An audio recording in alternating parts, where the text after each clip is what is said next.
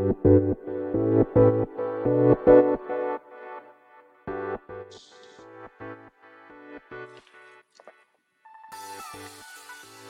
い、始まりました。本を読んでは独り言ラジオ。私、変な髪型をしたポンコツ薬剤師こと町田和俊でございます。はい。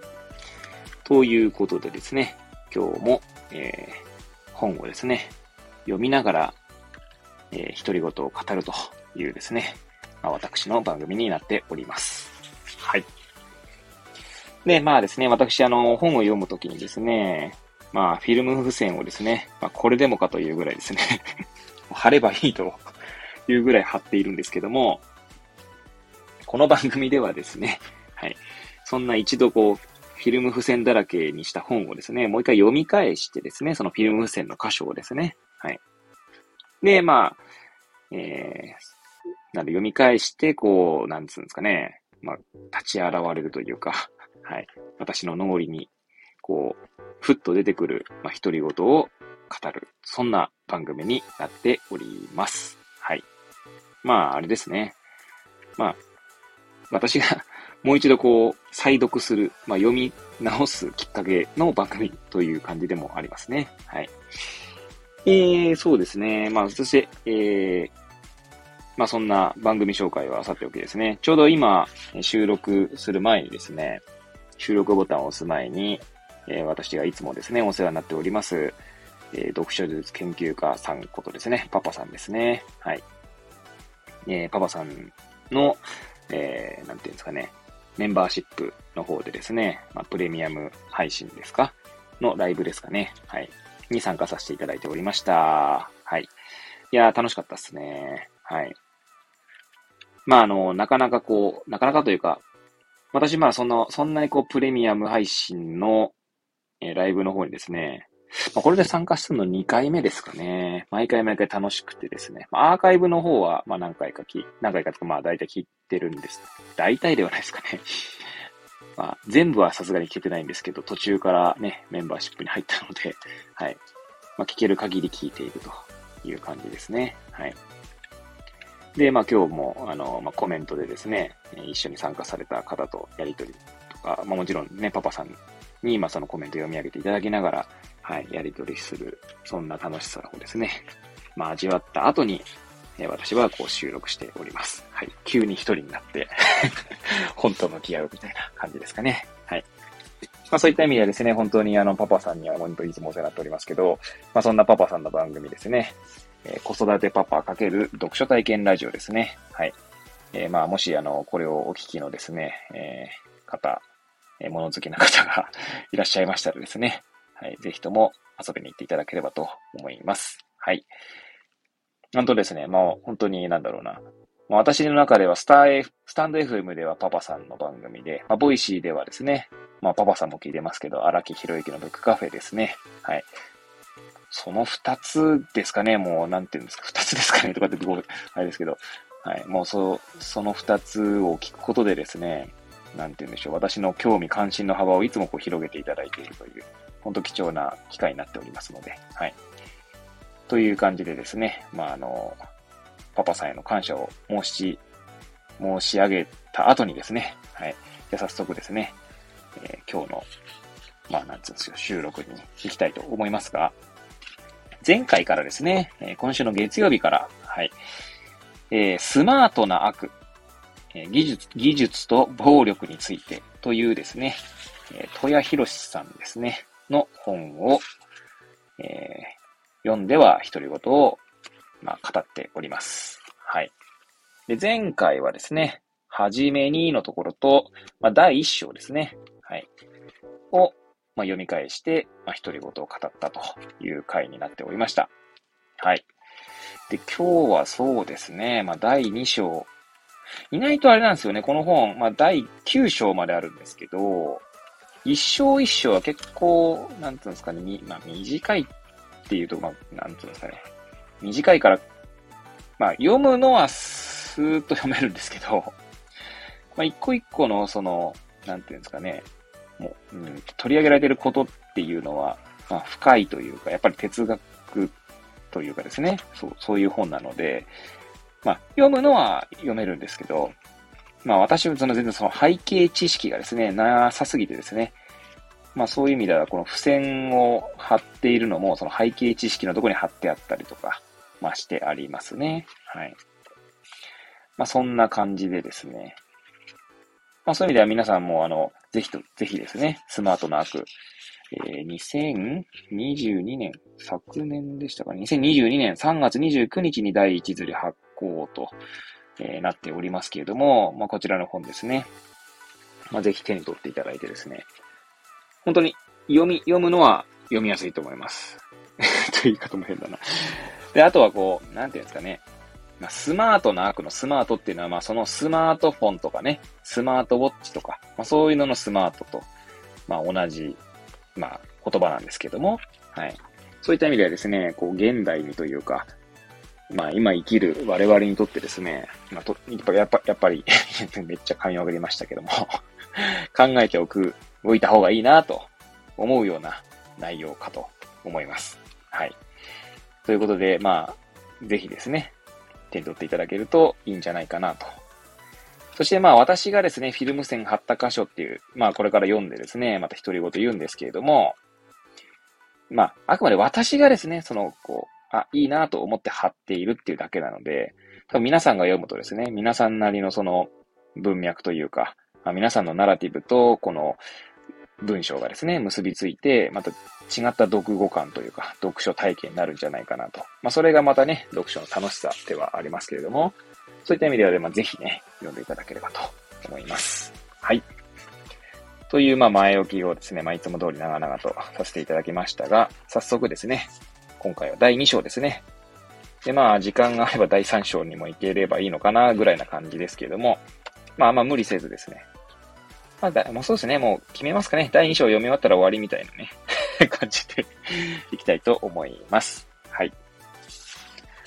では、第2章ですね。第2章の、まあ、タイトルというか、タイトルは、えスマートさの定義ですね。はい。今出ました。定義ですね。定義はもう、何々とは何、何かみたいな。スマートさとは何かってとこですよね。まあ、その定義をしないことには、まあ、要は議論ができないっていう、まあ、まあ、そんな、私哲学を語るほど哲学書はそんな読めてないんですけども、まあ、間違いなく哲学書にはその定義ですか？そういったものが必ず語られているんじゃないかなと思いますね。はい。はい、ということで、じゃあ早速行きたいと思いますが、まずですね、第2章ですけれども、30ページから44ページと、すいません、なんかちょっと えー、はい、えー。ちなみにごめんなさい。行く前に、まあ、私のね、配信は、あの、なんつうんですか、まあ台本とかもないですし、まあひたすらこう、まあ一発撮りみたいなもんなんですけども、まあ、途中ね、100食をしようが、まあ、ゲップをしようが、すいませんね、汚くて。はい。えー、まあ、何をしようがですね、えー、もうひたすら止めずに行きますので、まあ、不快な音が混ざっていた際にはですね、ほんと大変、まあ、申し訳ございませんが、はい。まあ、そんな番組になっておりますので、はい。えー、まあ、もちろんね、なんかこう、ゲーみたいな、そんな音はしないようには、まあ、我慢してはいますけれども、はい。まあ、そんな話はどうでもいいですね。はい。はい。ということで、えー、早速戻りたいと思いますけども、まあ、30ページからなんですが、最初はですね、この見出し、込み出しって言うんですかね、見出しはないんですね。で、まあ、その、そこに、まあ、一つだけ、え、付箋が貼ってあります。えー、31ページの3行目ですかね。多分これ一段落そのまま丸々、まあ、たい、なんだろう。自分の中でこう、付箋を貼ろう、貼りたいなと思って貼ったんだと思いますね。はい。じゃあ早速、えー、読んでいきたいと思います。では、さらにこの言葉の歴史を遡るのだとしたら、そもそも英語のスマートという言葉にはどのような起源があるのだろうか。それはどのような意味の変遷を経て現在のような単語として定着したのだろうか。はい。なんか今、読み上げてなぜ私はここに、えー、付箋を貼ったのかと、はい、と思いますが、まあ、ちなみにですね、ここはあの30ページからこの31ページの、まあ、5行目までが、まあ、なんていうんですかね、まあ、始まりの、まあ、なんつうんですかね、まあ、なんですけど、スマートっていうね、スマートさみたいなものを、の言葉っていうんですかね、まあ、辞書的な意味ですね、が、まあ、こう語られているわけですね。はい。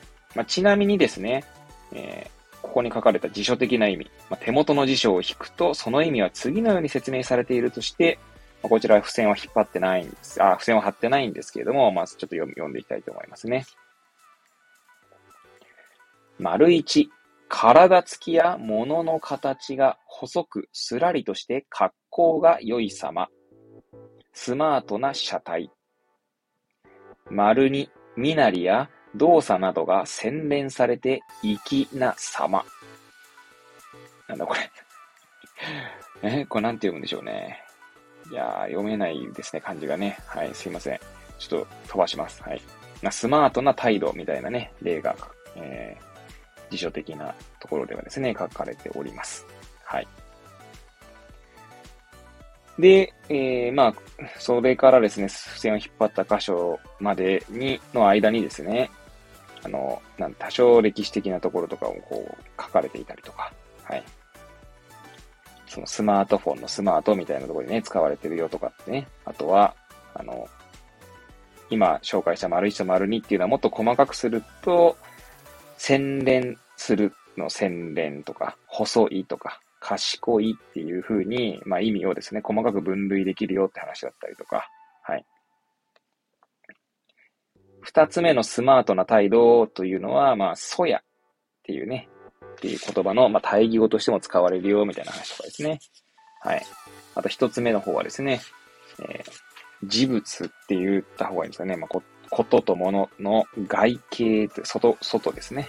の形です。はい。に対して使われるっていう話だったりとかが、まあ、書かれていますね。はい。で、まあ、先ほど読み上げた付箋の箇所で、もっとこの言葉、この言葉の歴史を遡って見てみましょうと。どんな起源があるんでしょうか？みたいなところで、えー、この第2章が展開していくわけですね。はい。ということで、えー、見出しが一つ目出てきましたが、この章はですね、見出しがそもそも何個あるんでしょうね。1、2、3、4、4ですね。4個ですね。で、最初の見出しの、えー、タイトルですね。はい。こちらは、痛みとリアリティです。はい。いきなり痛みとか出てきましたね。はい。で、この痛みとリアリティの中に、ね、貼った付箋はですね、1、2、3、4、5、6個ですね。はい。6枚のフィルム付箋を貼っております。えー、なので、早速ですね、一つ一つ、まあ、えー、読んでいきたいと思います。じゃあ、一つ目ですね。スマートさは賢さである。そして、語源的に考えるなら、その賢さは痛みから立ち現れる。しかし、痛みと賢さの間には大きな隔たりがあるように思える。なぜ痛みが賢さへと転じていったのだろうか。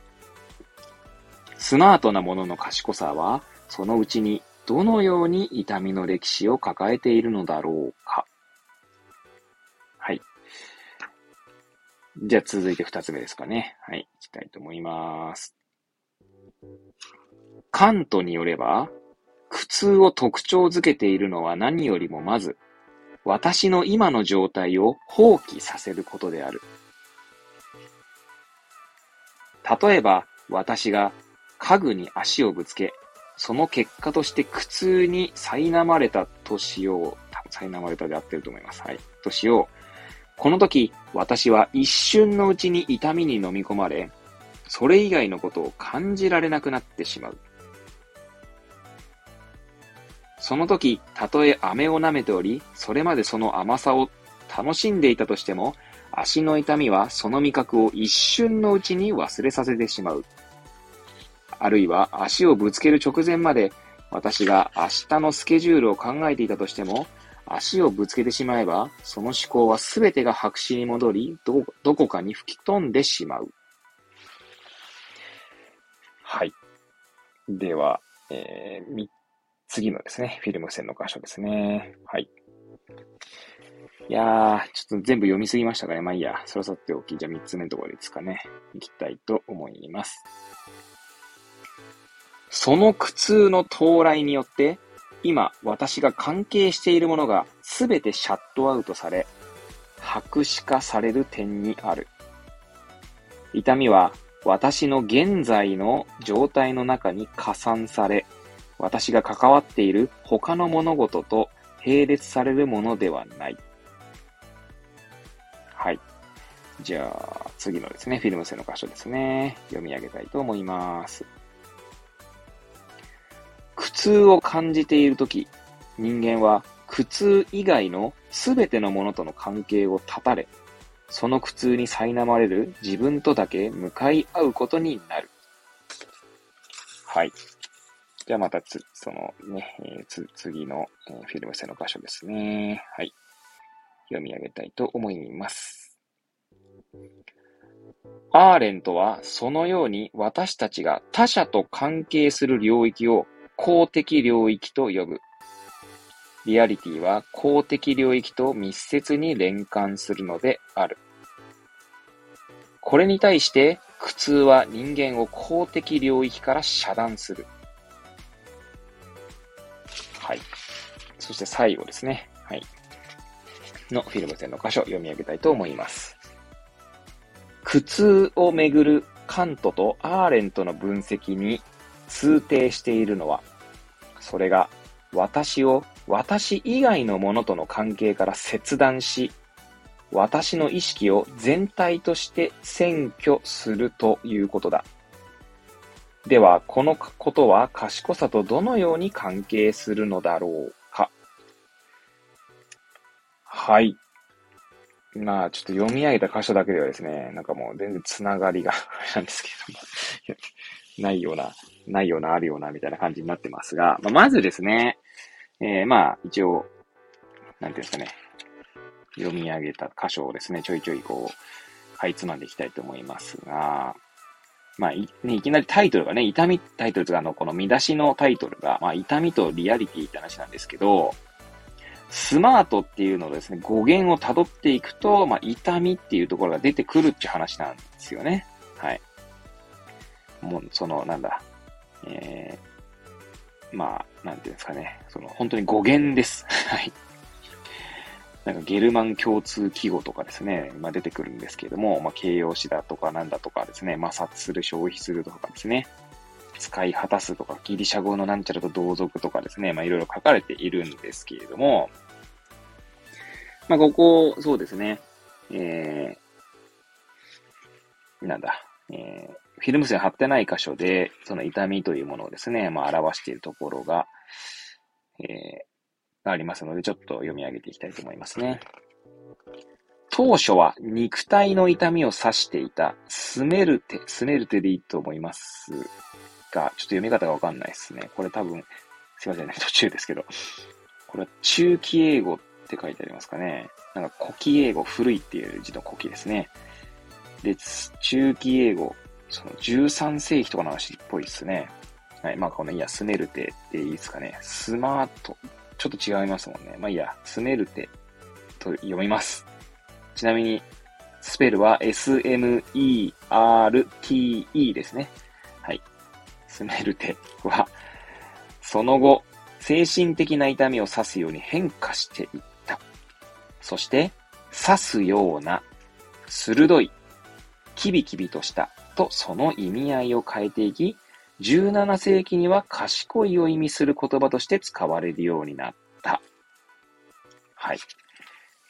で、まあね、その今読んだところのちょっと後に最初のフィルム線の合唱ですね、私が貼った。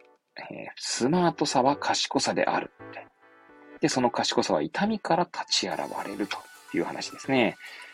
で、そこから次のですね、そのカントによればというところに、行くまでにちょっとまあ文章がね、ちょいちょい書かれているんですけども、うーんと、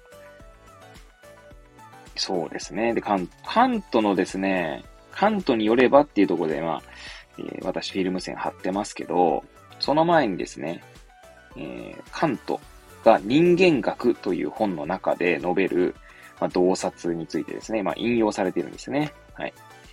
えー、で、これはですね、何の言葉について引用されているかというと、苦痛というですね、そのドイツ語ですね。これシュメルツって読んだと思いますが、合ってると思います。ちなみにスペルは、s-c-h-m-e-r-z ですね。多分シュメルツでいいと思いますね。私、昔あのドイツ語を専攻していたっていうと、かなり、かなり語弊がありますけども、えー、まあ私、あの、大学が薬学部だったんですけどもね、短科大の薬学部なんですけども、そこで1年の時にドイツ語を、まあ、選択していました。専攻と語弊がありました。選択ですかね。はい。選択授業ですね。ドイツ語と確か何語だったかな中国語だったか英語だったか忘れましたが、英語かな？そんな中私ドイツ語を取ったんですけれども、まあ当時ですね、私、大学を卒業してお金を貯めてですね、まあ、薬剤師としてお金を貯めてから、まあ、ドイツに留学したいという夢を持っていましたので、まあ、結局ですね、全然夢は果たさずですね、まあ、別の夢がまた立ち現れたって感じですけれども、はい。まあ、そんなこともあってドイツ語を選択していましたが、読み方には自信がありません。はい。ということで、まあ、その、一応カントのですね、人間学という本からの引用文をですね、ちょっと読みてあげたいと思います。こちらも一応フィルム線を貼ってない箇所ですけれどもね。はい、いきますね。私の今の状態を放棄するように、かっこ今の状態から脱出するように、直接的に、かっこカンカンを通して、カンカンでいいんだよね、これ。えー、私を突き動かすものが私にとって不愉快なのであり、これが私に苦痛、かっこシュメルツを感じさせる。はい。で、まあね、えー、フィルム線を貼った箇所ですね。苦痛を特徴づけているのは何よりもまず、私の今の状態を放棄させることである。として、まあ、えー、例えばというでね、まあ足にぶつけた時の、まあ痛みはですね、痛みがもう、今あった自分の感情とか全てを忘れさせて、まあ、痛み一色になるみたいな話ですよね。はい。で、その後のフィルム線の箇所も、まあ、同じようなこと言ってますけれども、えー、で、まあ、その関東の後にはですね、実はその、ハンナ・アーレントの、えー、20世紀の政治思想家であるハンナ・アーレントの洞察ということでですね、まあ、紹介されております。ちなみにフィルム線を貼ってる箇所の周辺ではありますが、私が読み上げなかった箇所をちょっと読み上げたいと思いますね。同じそのカントと同じその苦痛というものに対する、まあ、洞察ですね。はい。えー、ちなみに34ページの、1、2、3、4、5、6、7、8、9、10、10行目ですかね。はい。読み上げたいと思います。アーレントによれば、苦痛とは、他の対象から完全に独立しており、苦痛にある人だけが本当にただ自分だけを感じる体験である。はい。ちなみにですね、こちらハンナ・アーレントの、えー、これは本から多分引用されているんだと思いますが、そうですね、ハンナ・ーレントの人間の条件という本から、えー、まあ、引用されておりますね。引用文が1、2、3、4、5、6、7、8、9、まあ、10行ぐらい。まあ、せっかくなんで読み上げますかね。せっかくなんでって言い方も変ですけども。はい。人間の条件からの引用文を読み上げたいと思います。実際、私たちが知っている中で最も激しい感覚、そしてそれ以外のすべての経験を消し去ってしまうほど激しい感覚といえば、まず、大きな肉体的苦痛のことが思い出されよう。しかし、この肉体的苦痛は、同時に全てのもののうちで最も私的で最も伝達しにくいものである。激しい肉体的苦痛というのは、おそらく公的現れ、ん？公的、ん？公的現れにでいいんだよ、ね公的現れに適した形式に典型できない唯一の経験であろう。そればかりか、肉体的苦痛は私たちからリアリティに対する感覚を実際に奪うので、肉体が苦痛状態にあるときは、真っ先にリアリティが忘れられてしまう。私が自分自身をもはや認識できないほどリアリティを失見失っている。この最も極端な主観的状態から生活の外部的世界へ抜け出す橋は存在しないように見える。はい。いやー、これはですね、うん、私あのーまあ、ポンコツながらですね、まあ、薬剤師として患者さんとお話を、の患者さんのお話をですね、まあ、聞く毎日ですけれども、まあ、ご高齢の方なんかはね、もう痛みの訴えは多いですよね。はい。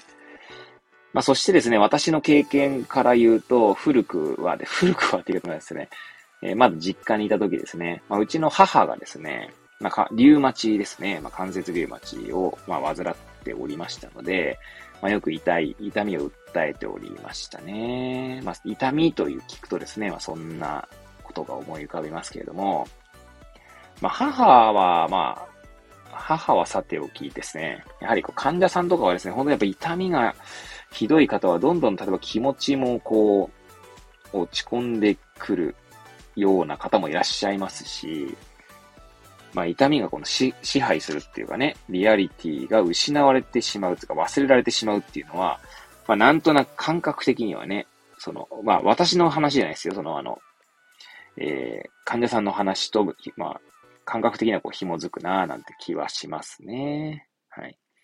そして、えー、ここにですね、えー、この肉体的苦痛はすべてのもののうちで最も私的、私的ですね。で、最も伝達しにくいものである。そうですね。てか、まさに本当にこれは、なんて言うんでしょうね。結局当事者じゃないと痛みってわかんないんですよね。まあ、うちのその実家の話で言うとですね、うちの母が、まあ、やはり痛みを訴える中ですね。まあ、父は、なんだろう。やっぱり、まあ、なんつうんですかね。別にこう、あの、100%否定したわけじゃないんですけど、なんつうんですかね。ちょっとこう、冗談で、本当に痛いのかよとかってね、いういうやりとりをしてたなぁなんてちょっとパッとこうね、出てきましたけど、まあ、当事者じゃないと痛みはこう表現できないんですよね。まあ一応ね、医学的なツールとしてはですね、まあ、 VAS スケール、VAS スケールとか、フェイススケールとかでしたっけ？ちょっと私、あの、名前忘れちゃいましたけど、まあフェイススケールだとこう、顔ですね。要はあの、絵文字というんでしょうか。はい。絵文字でその苦痛に歪んだ顔から、まあニコニコした顔からみたいなので、まあ選ぶのもありますし、その痛みの度合いをですね、表現するわけですね。フェイススケールだってたような確かな。またバススケールは確かで1から10とかでこう痛みを、もう要は物差しみたいのがあって、それバスだよな。まあちょっとすいません。はい。もしよかったら調べてみてください。痛みを表すそのスケールね、測るってことですよね。はい。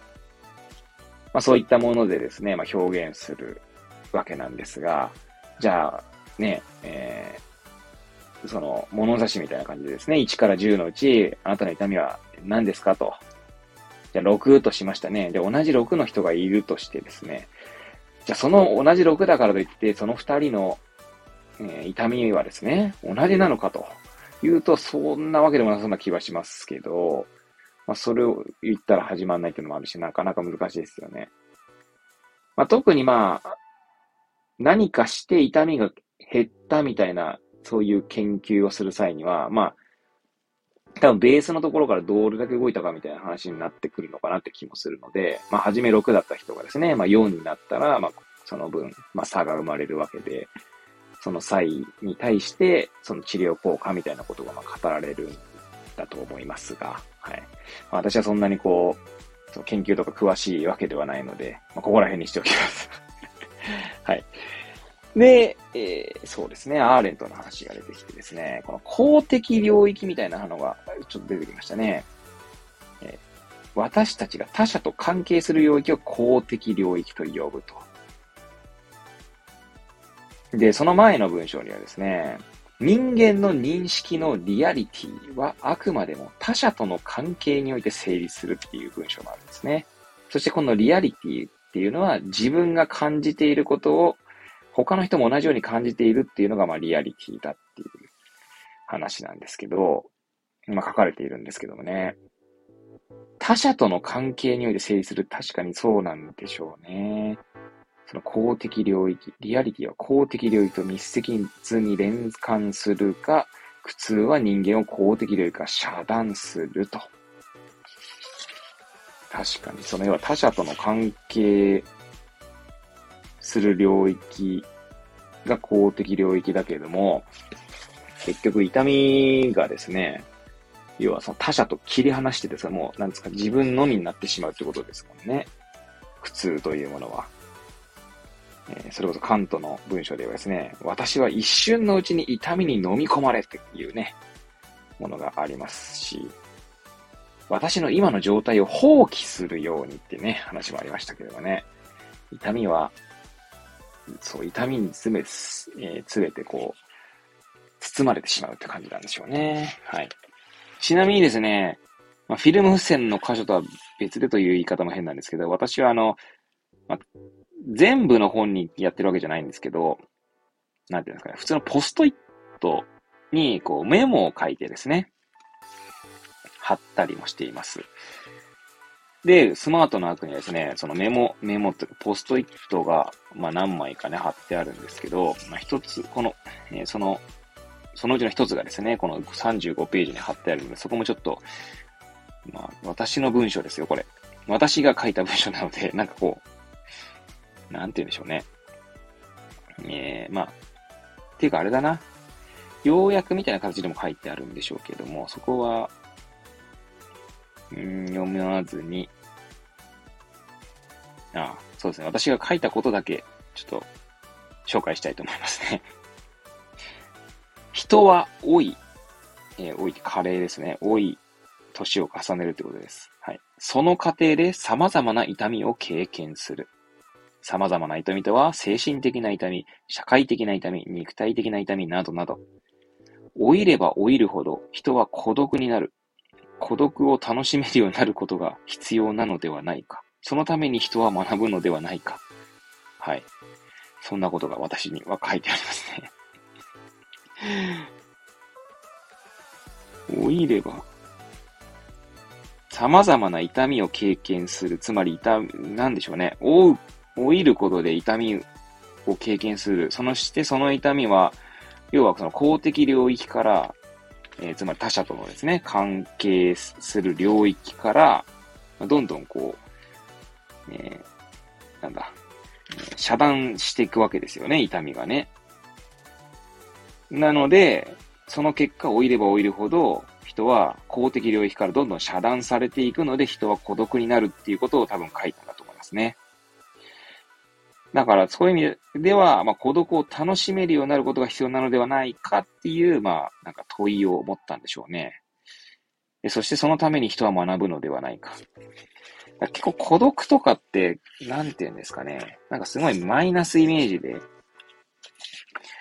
あの、語られることが多いんじゃないかなと。それこそね、えっ、ー、と、確か、孤独担当大臣みたいなのが初めて生まれたのがイギリスだったと記憶しておりますけれども、まあ、日本にもそんなのありますよね。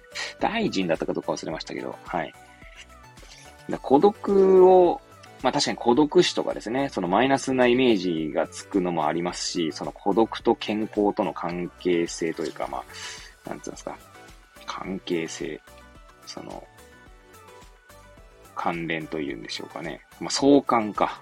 相関みたいなもののね、研究結果とかもありますけれども、確か、確か、はい、保険をかけました、確か、はい、ありますけれども、じゃあ孤独にならないことがいいことなのかみたいなことも、また全面的にいいのかっていうとまた違う気もしますしね。うん。なかなか難しいですよね。結局私はいつも難しいと言えばいいと思っているところがありますけれども。はい。まあ、孤独を楽しめるようになるっていうことがね、大切なんじゃないかなっていうのは、まあ今でも思ってますね。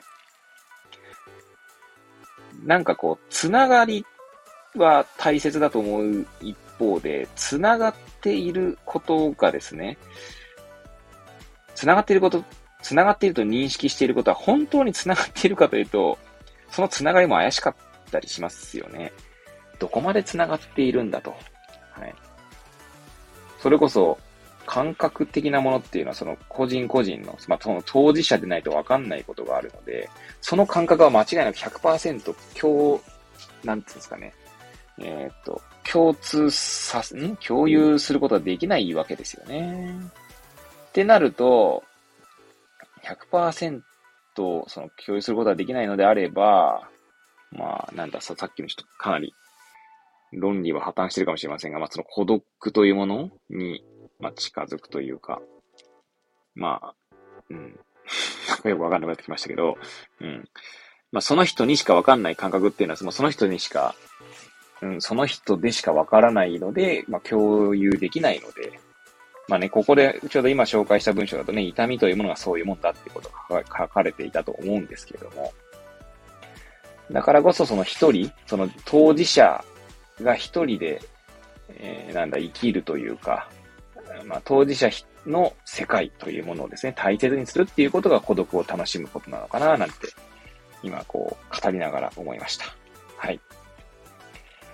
ということで、一つ目の見出しはですね、こんな感じで終えましたけれども、じゃあ、二つ目の見出しですね。はい。え見出しのタイトルは、感覚の選挙という、えー、タイトルになっております。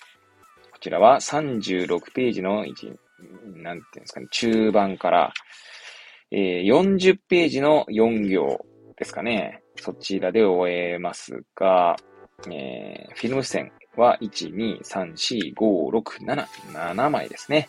貼ってあります。ということでですね、まずは早速、フィルム線の箇所を、まあ、読み上げていきたいと思います。一つ目ですかね。どこから読みましょうかね。はい。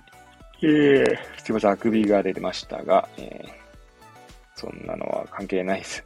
関係なく 読み上げていきたいと思います。じゃあ、ここから読もうかな。はい。何かを感じるとき、それによって私たちはその感覚を与えた他者との関係を感じることになる。しかし痛みは他の感覚を排除することによって、そうした感覚に伴う他者との関係も排除する。この意味において、それは現在私が置かれている他者との関係を私に放棄させ、私を自分自身とだけ関係させるよう強いるのである。はい。じゃあ、二つ目ですかね。はい。読み上げていきたいと思います。うーん、どっから読もうかな。まあ、いっか、ここからでいいか。はい。これが感覚の散逸した状態である。一つの感覚に集中しようとしても、そこに別の余計な感覚が介在し、そのために集中したいと思っているものに集中できない状態だ。はい。じゃあ続いての文章ですね。読み上げていきたいと思います。このように考えるなら、それ以外のものが何もないということのうちに、痛みが認識に対して及ぼす独自の特徴を洞察することができるかもしれない。こうした意味合いが、それ以外イコール余計なことを配慮する必要がないという形に理解されるようになり、ここから鋭いという意味への転化を引き起こしたのではないか。はい。じゃあ続いてですね、次の付箋の箇所を読み上げていきたいと思います。うーん、どこから読もうかしらと。えー、これ難しいですね。ここからでいいか。はい。例えば、トマトのヘタを実から切断するために、歯の摩耗した、なんだこれ。か、ん？何ですかこの文字は。漢字が読めませんみたいな。ヘラか？じゃあ、ヘラかな。歯の摩耗した。まあいいや。ちょっとよ、飛ばします。えー、まあ、ね、ヘタと実の境を正確にヒットすることができず、両者を潰してしまう。その場合には、本来は食べられるはずだった実の部分を余計に損耗してしまうことになる。これに対して、刃の鋭い包丁であれば、ヘタと実を正確に切り分けることができる。余計なものを傷つけることなく目的を達成することができるのだ。だからこそ鋭い刃を使っていれば、私たちは身を潰してしまったらどうしようなどと余計なことを考えなくて済むのである。はい。では、続いてはフィルム線の箇所ですね。はい、読み上げていきたいと思います。うーんと、ここの一文だけ読みますかね。はい。鋭い批判は、そうした余計な説明を省略させるからこそ、鋭いのである。はい。では、続いてのフィルム線の箇所ですね。はい、読み上げたいと思います。スマートデバイスの本質は、余計なものと関わらなくて済むという点にある。そしてそれは痛みが私たちを他者との関係から切断することと連続している。はい。じゃあ最後のフィルム線の箇所ですね。読み上げたいと思います。スマートフォンさえあれば何もいらないのであり、それ以外の道具についてあれこれ考えることは必要なくなるのだ。そしてそれは激痛に襲われるとき、私たちがそれ以外の感覚を失うこととこれは木をいつ、なんだこれ。一、同じだっていうことですかね。軌道の木。だからいいのかな木を1にしているのだ。はい。ということで、えー、感覚の選挙というですね。はい。えー、見出しの箇所を読み上げてまいりました。はい。いやー、そうですね。この散逸した状態であるっていうのはですね。はい、すいません、じゃあ、あ、首が出てしまいましたが、はい。えー、なんだ。2枚目のですね、フィルム線の箇所に、三逸というね、三逸構造っていうのの三逸と一緒ですかね。確か三逸構造ってありますよね。これも私はパパさんとの番組、パパさんの番組で知ったと思いますが、ちゃったっけかな三逸構造じゃなかったっけか。もういいや。はい。えー、ちなみに、痛みを感じていない状態と、痛みを感じている状態の違いは、散逸と集中の対比によっても理解できると。でそこではですね、映画館の、えー、メタファーがですね、語られて、書かれておりますね。はい。で、これが感覚の散逸した状態であるっていうのが、えー、ありますが、散逸ってのは散、分散の散だよな、これな。はい。と一する、えー、という漢字を書きますけれども、これが感覚のサイン、このこれ、これですね。集中できなくなるっていう感じですかね。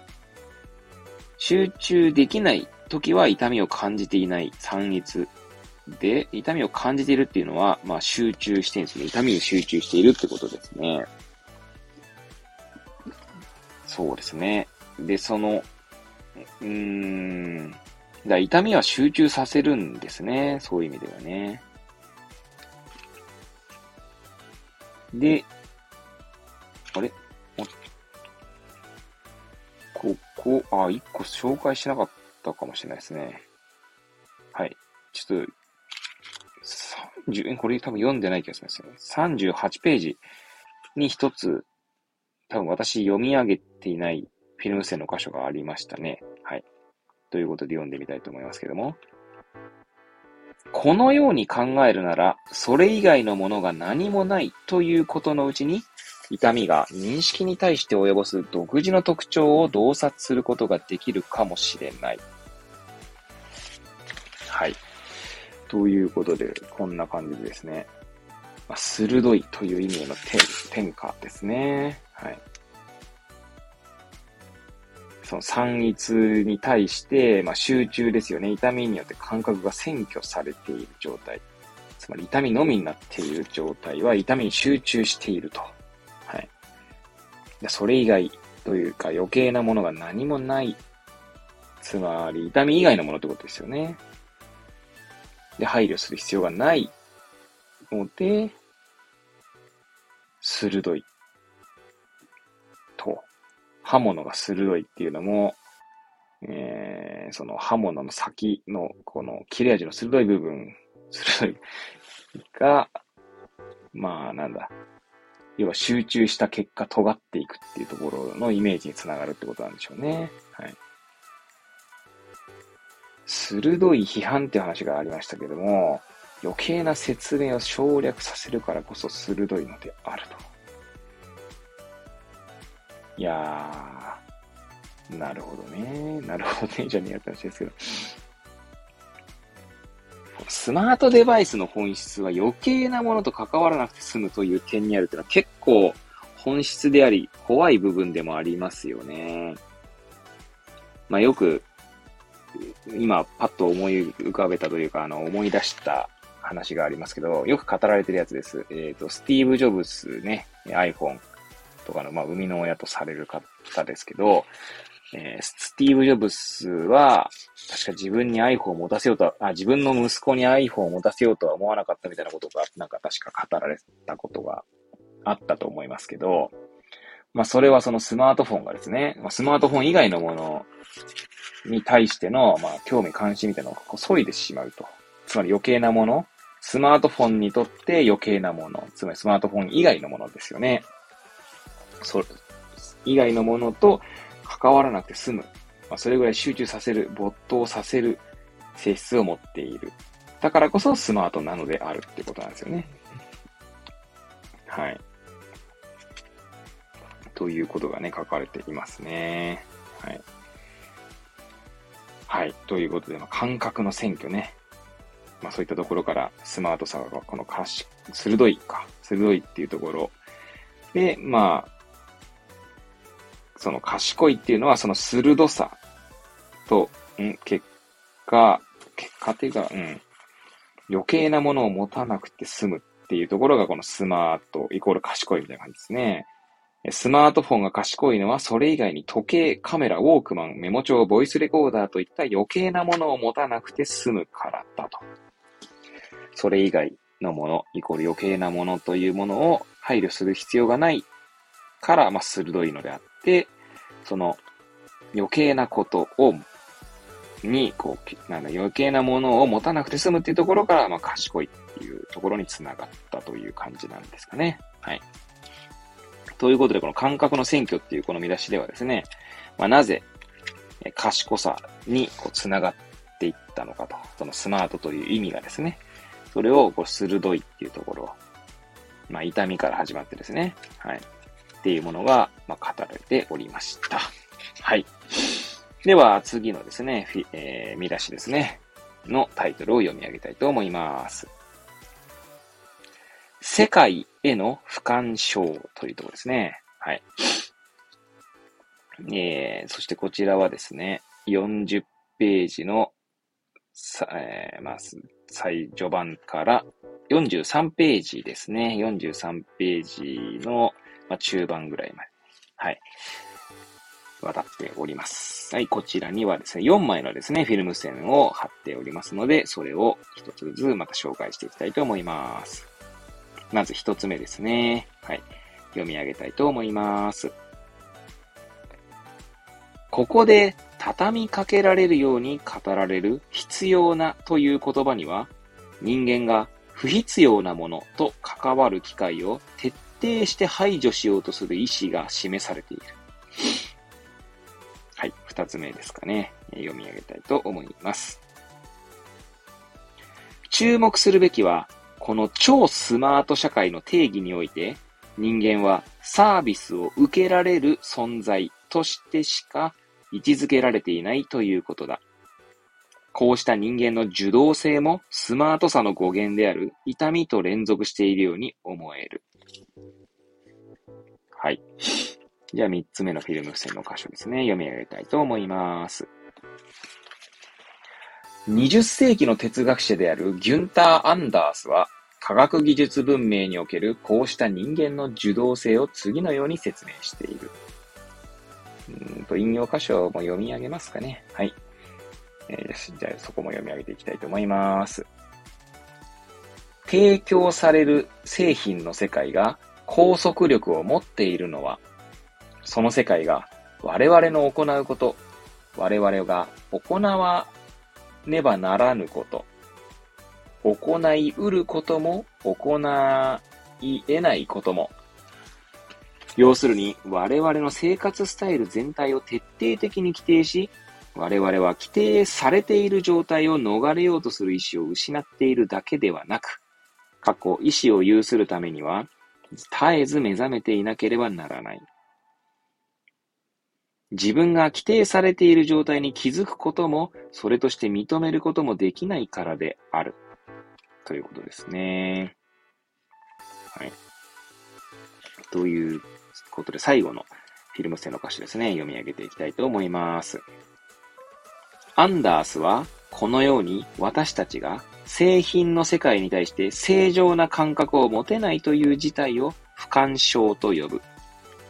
はい。以上ですね。俯瞰というのは、えー、不思議の不、感覚の感、感感じるの感ですね。に、章ですね。はい。ということでですね。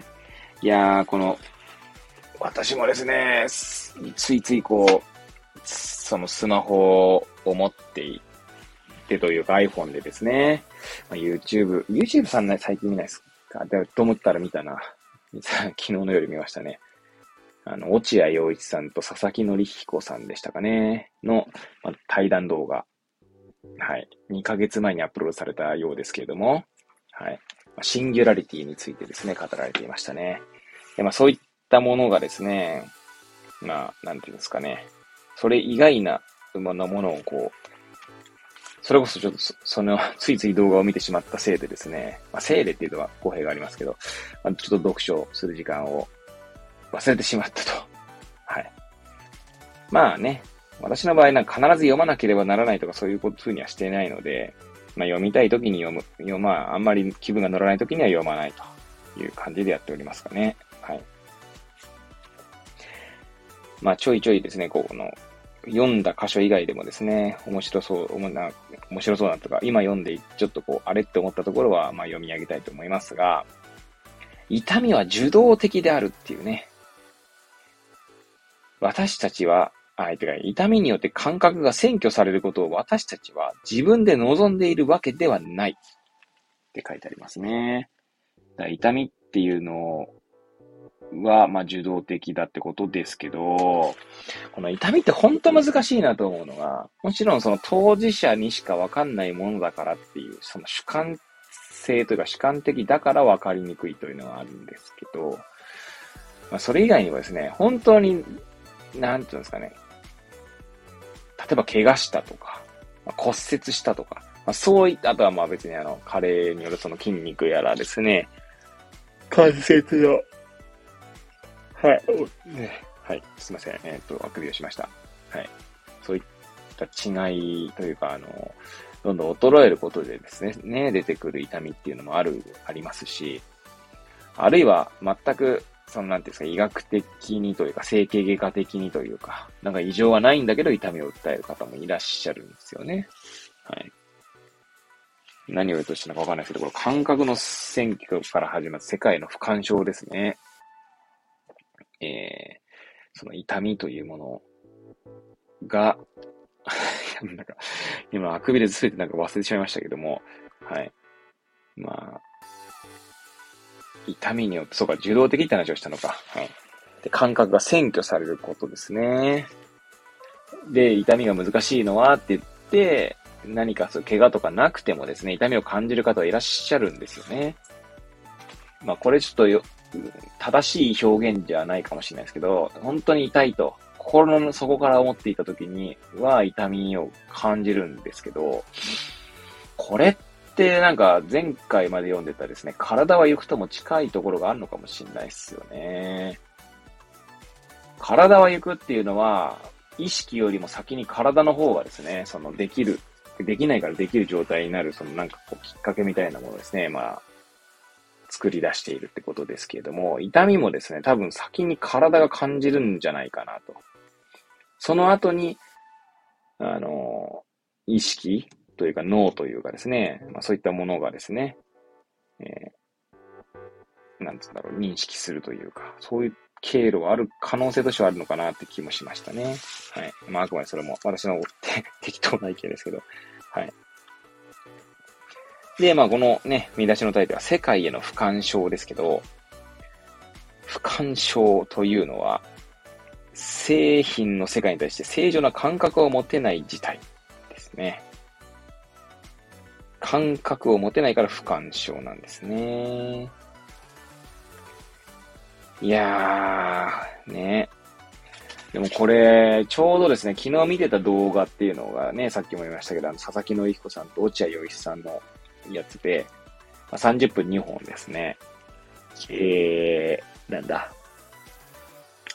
シンギュラリティの話でしたけれども、いやーもう本当に、この、テクノロジーの進歩というのは核もすごいというかですね。まあ確かに昨日のね、あ、違う、前回の配信だとチャット GPT の話しましたけど、その落合陽一さんの動画、出て出てる動画ではですね、え音楽とかですね、絵とかですね、そういったものもですね、AI が作ってくれるみたいな、そういったまあアプリがあってですね、しかもめちゃくちゃ速いんですね、生成速度というか。まあそうしたものは多分おそらくスマートなものだと思うので、いやー、なんて言うんでしょうね。それ以外のものを忘れさせるみたいなところがあるのかな。でも言っててなんかよくわけわかんなくなってきましたけどね。はい。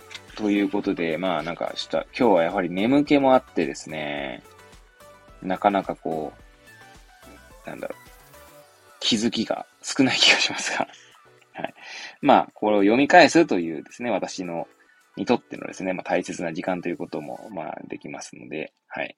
まあ眠かろうがなんだろうが、まあちょっと先に進めますかね。はい。ということで、最後の見出しですね。しかもこれすごい短いです。はい。えー、見出しのタイトル読み上げたいと思います。最適化の思想ですね。はい。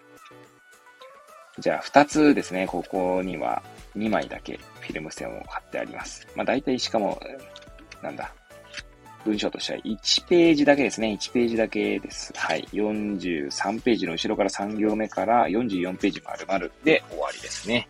で、この見出しで第2章自体が終わりです。はい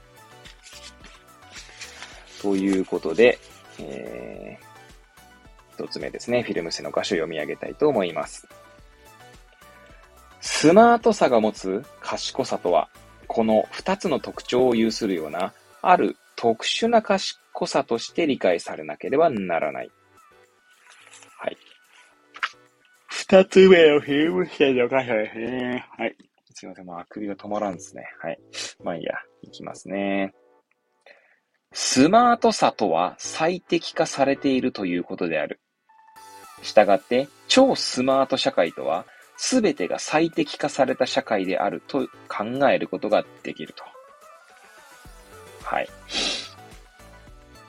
いやー、これね、本当に、テクノロジーの話はなかなか本当に難しい。特に医療の話だとですね、どうなんだろうなと思ってしまう面もあるんですよね。ただまあそれは私がどちらかというとある種保守的なところがあるからからかもしれないですし、うん。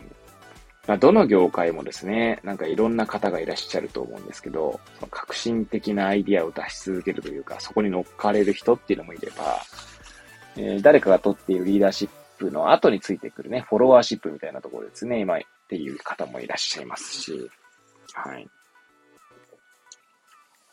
いやー、スマートねスマートであることが正義になってしまうと、みんな結局痛みというものとか、まあ、痛みに類似するものに支配されてしまうわけなので、なかなかね、難しいっすよね。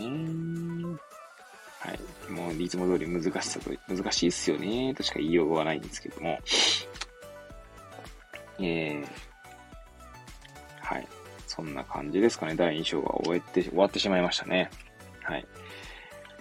スマートの、まあ、一応まとめればね、今読み上げた箇所をね、スマートの語源には痛みというものがあって、痛みがあるからこそ、あ、じゃあごめんなさい、えっ、ー、と、そこから痛みからですね、まあ、鋭いという言葉を表すようになり、そしてその後ですね、えー、まあ、うちで働いてた新卒か新卒か？ちょっと忘れましたが、はい。えー、なんでしょう。ちょ、ほんと、やばい。ほんとわけわからなくなってました。完全に眠いんですね。多分ね。はい。よ、はい。スマート。いや、やばいですね。今日ほもうダメだな。眠いっすね。眠いので、ちょっと終えたいと思いますけど、まあ、この、ね、私がメモを書いた箇所ですね。まあ、老いれば老いるほど人は孤独になるっていう痛みをね、様々な痛みを感じるからこそですよね。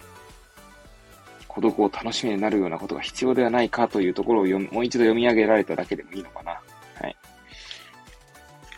ということで、うーん。はい。いいかな。今日はあまり眠気のせいもあったりとかしてですね、あんまりこう、えー、なんて言うんでしょうね。独り言があんまできなかったっていう感じはありますけどね。はい。まあ、そんな日があってもいいでしょう。ということで、まあ今日はですね、まあ一応ちょうど1時間ぐらい回っておりましたので、まあ終えようかなと思いますね。はい。